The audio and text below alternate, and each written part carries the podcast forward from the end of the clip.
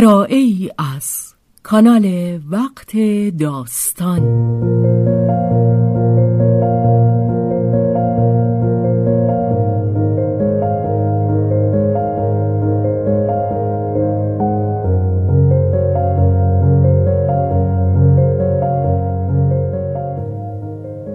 جان شیفته، اثری از رومن رولان.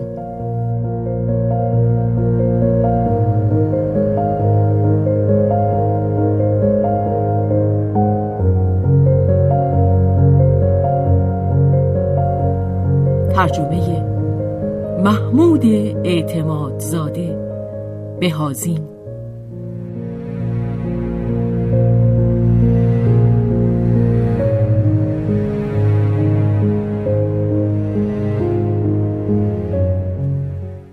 روایت شهرزاد فتوحی.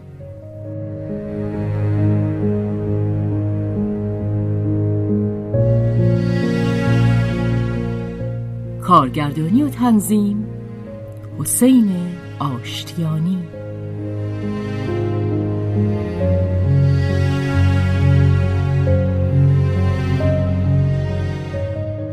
تابستان، بخش اول.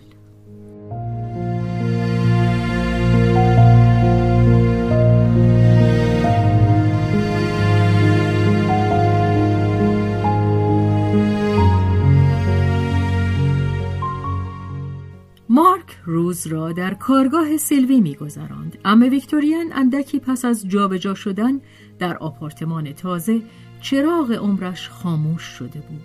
پس از به باد رفتن کانون دیرین زندگی و از دست دادن مبل و اساس قدیمی و ترک عادات نیم قرن آسایش، نتوانسته بود زنده بماند. از آنجا که آنت می‌بایست تا شب بیرون باشد، سیلوی بچه را نزد خود می‌برد و او آنجا در حکم گربه کارگاه بود. مشتریان و کارگران نوازشش می‌کردند، آبنبات و شیرینی به او می‌خوراندند و غرق بوسه‌اش می‌کردند و او زیر میزی نشسته، چهار دست و پایی در کندوکاو بود. سگک‌ها و تریشه‌های پارچه را از زمین بر می‌داشت و کلاف‌های نخ را باز می‌کرد یا از نخ گلوله می‌ساخت. او پسر بچه 3-4 ساله‌ای بود با موهای بلوطی زرین مانند آنت و پس از ناخوشیش اندکی رنگ پریده باقی مانده بود. زندگی برایش نمایشی مداوم بود. سیلوی می توانست در او نخستین تجربه‌های خود را به یاد آورد. زمانی که زیر پیشخان گلفروشی مادرش می نشست و به گفتگوهای خریداران گوش می داد. ولی بزرگتران از فراز قامت درازشان میدان دید یک سر متفاوتی دارند و نمیتوانند بدانند که چشمهای کودک در چه چیزهایی چنگ میاندازد. همچنین گوشهای گلرنگش چیزها برای سرگرمی در آن کارگاه داشت. زبانها خندان و بیباک و گستاخ در کار بود. شرم و حیا از گناهانی نبود که بر سیلوی و رمه‌اش سنگینی کند. آری، خوب خندیدن و بدگویی کردن سوزن را چابکتر به حرکت می آورد. آنها پروای بچه نداشتند، مگر می توانست بفهمد؟ به احتمال بسیار نمی فهمید، ولی برچین داشت. هیچ چیز را وا نمی گذاشت. بچه همه چیز را بر می دارد، همه چیز را لمس می کند، همه چیز را می چشد. مواظب چیزهایی که دم دست می افتد باید بود. او که زیر یک صندلی می لولید، هر چرا که از بالا می افتاد، یک تکه بیسکویت، دگمه یا هسته میوه را در دهن می گذاشت و همچنین کلمات را به دهن می برد بی آنکه بداند چیست. و درست همین، برای آنکه بداند، آنها را کم کمک می جوید، به زمزمه می خواند: هی بچه خوک! و این یک وردست بود که روبانی را که او میمکید یا برای امتحان در سوراخ بینیش میچپاند از دستش به در میکشید، ولی آنچه را که او شنیده و فرو داده بود بیرون نمیکشیدند، گرچه فعلا او کاری با آن نداشت، نمیتوانست کاری داشته باشد، اما از دستش هم نمیداد. او را از زیر میز و صندلی و از زیر دامن زنان که در آنجا درباره پاها که تند می جنبید و انگشتان زندانیشان که درون پوتین‌ها فشرده میشد به مطالعات شگرفی می پرداخت بیرون می کشیدند و به آداب جهان بزرگترها و طرز درست نشستن باز می آوردند و او روی چارپایه کوتاهی میان ساقهای سیلوی یا چون خاله‌اش به ندرت در جای خود آرام داشت میان ساقهای دامنپوش دیگری مانند بچه‌ای حرف شنو بی حرکت می نشست. گونه اش را به پارچه گرم دامن تکیه می داد و سر به عقب برگشته و بینی رو به بالا این چهره های به روی کار خم شده را با آن پلک های چین خورده و مردمک های متحرک و چابک و رخشان نگاه می کرد و نیز آن دهن ها که نخ را گاز می گرفتند و او می توانست آب دهانشان را ببیند و همچنین آن لب پایین را که انگار در بالا بود و دندانها می مکیدندش و باز زیر پره‌های بینی را که رگ‌های سرخ داشت و به هنگام حرف زدن می جنبید و آن انگشتان که همراه سوزن می دویدند و ناگهان دستی چانه‌اش را قلقلک می داد. بر انتهای آن انگشتانه‌ای بود که از برخورد آن با گردنش سردش می شد. اینجا باز همچنان که دمی پیش زیر میز و صندلی هیچ چیز را از دست نمیداد. این تماس‌های گرم و خنک، این احساس ولرم کرکوار، این روشنایی‌ها که قسمت‌هایی از گوشت تن را سرخ می‌کردند و این سایه‌ها که رنگ کهربا بدان می‌دادند و این بوی زنانه، بیشک او بر این اشعار نداشت، ولی شعور چند گونهش، شعور هزار رویه‌ای که تراش‌های آن در سطح هستی بچه پراکنده است، مانند فیلم عکاسی اثرات خارجی را به هنگام گذر بر خود ثبت می‌کرد.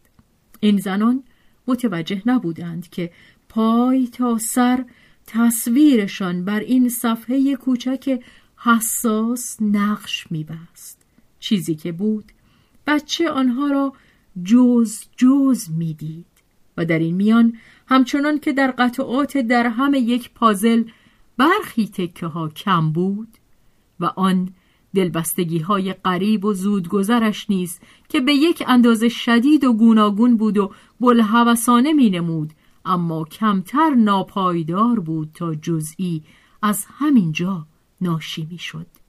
می بایست سخت زیرک بود تا بتوان گفت که چه چیز در هر یک از این زنها به خود جلبش میکرد. درست مانند گربه های خانگی، آنچه دوست میداشت بیشتر نرمی دستها بود تا همگی شخص و خانه، کارگاه، برایش مجموعه این خوشیها بود. خودخواه بود، با ساده دلی و به حق، زیرا این سازنده کوچک پیش از هر چیز می بایست من خود را برآورد و خودخواه بود با صداقت، حتی در نوازش های خود.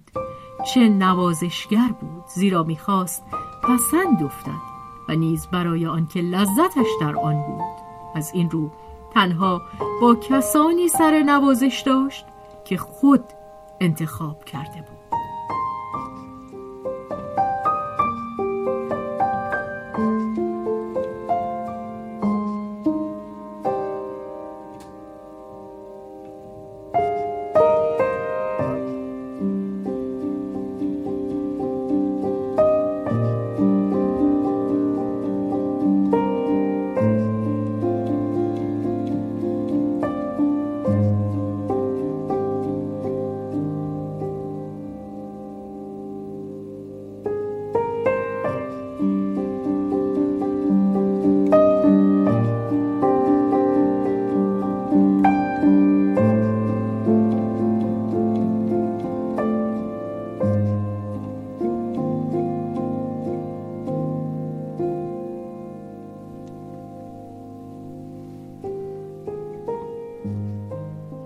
از همان نخستین اوقات محبوب اصلیش سیلوی بود.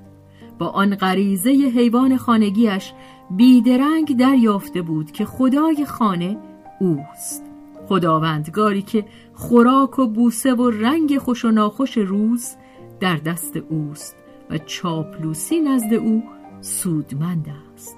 اما از این هم بهتر آن است که او ناز تو را بکشد و بچه توانسته بود دریابد که از چنان امتیازی برخوردارش کرده اند و البته شک نداشت که شایستگی آن در او بوده است. از این رو بی هیچ شگفتی اما با خوشنودی خاطر کرنش‌های خوشایند و دلنوازی را که فرمانروای کارگاه در حق وی روا می‌داشت می‌پذیرفت. سیلوی نازش می‌کشید و تملقش می‌گفت. به دیدن حرکاتش، قدم‌هایش، کلماتش، هوش و زیباییش، دهان و چشمان و بینیش از خوشی بیتاب می‌شد. مشتریان خود را به تحسین او وامی داشت و چنان از او به خود می‌بالید که گویی خودش او را زاییده است. راست آنکه سیلوی گاه نیز او را ولگرد کوچولو بیبی توتی خطاب می‌کرد و اتفاق هم می‌افتاد که بینیش را بگیرد، گونه‌اش را پاک کند یا سیلیش بزند، ولی از دست سیلوی آن همه را اهانت آور نمی‌یافت و حتی اگرچه به صدای بلند اعتراض می‌کرد برایش خیلی هم ناخوشایند نبود. هر کسی را که شهبانو به دست خود نمی‌زند. مارک به خداوندی خدا و این یکی از خردریزه‌های کارگاه بود که او به دهان گذاشته بود. امکان نداشت چون این چیزی را از دست دیگری تحمل کند. تازه سیلوی اگر هم قدرت فرمانروایی نداشت باز برایش دلانگیز بود. از پازل زنانه‌ای که مارک از این و آن فراهم آورده بود بیشترین قطعات را سیلوی در اختیارش گذاشته بود. مارک دوست داشت دامن پیراهنش را به خود بپیچد و سر بر شکم سیلوی نهاده گوش به صدایش دهد و خنده‌اش را از خلال پیکرش بشنود یا آن که روی توهیگاهش برود و خود را به آن بالا برساند و آن وقت هر دو دست به گردن سیلوی حلقه زده بینی و لبها و چشمهایش را به گونه نرم سیلوی بمالد و تا نزدیک گوش برود تا آن حلقه های کوچک موی بسیار بور که چه خوشبو بود. کاری که چشم در تکوین ضمیر بزرگان می کند همان را لامسه برای کودکان انجام می دهد. این طلسمی است که امکان می دهد تا بیرون دیوار را ببینیم و در درون هم رویای چیزهایی را که می پنداریم دیده ایم، یعنی پنداشت زندگی را به هم ببافیم.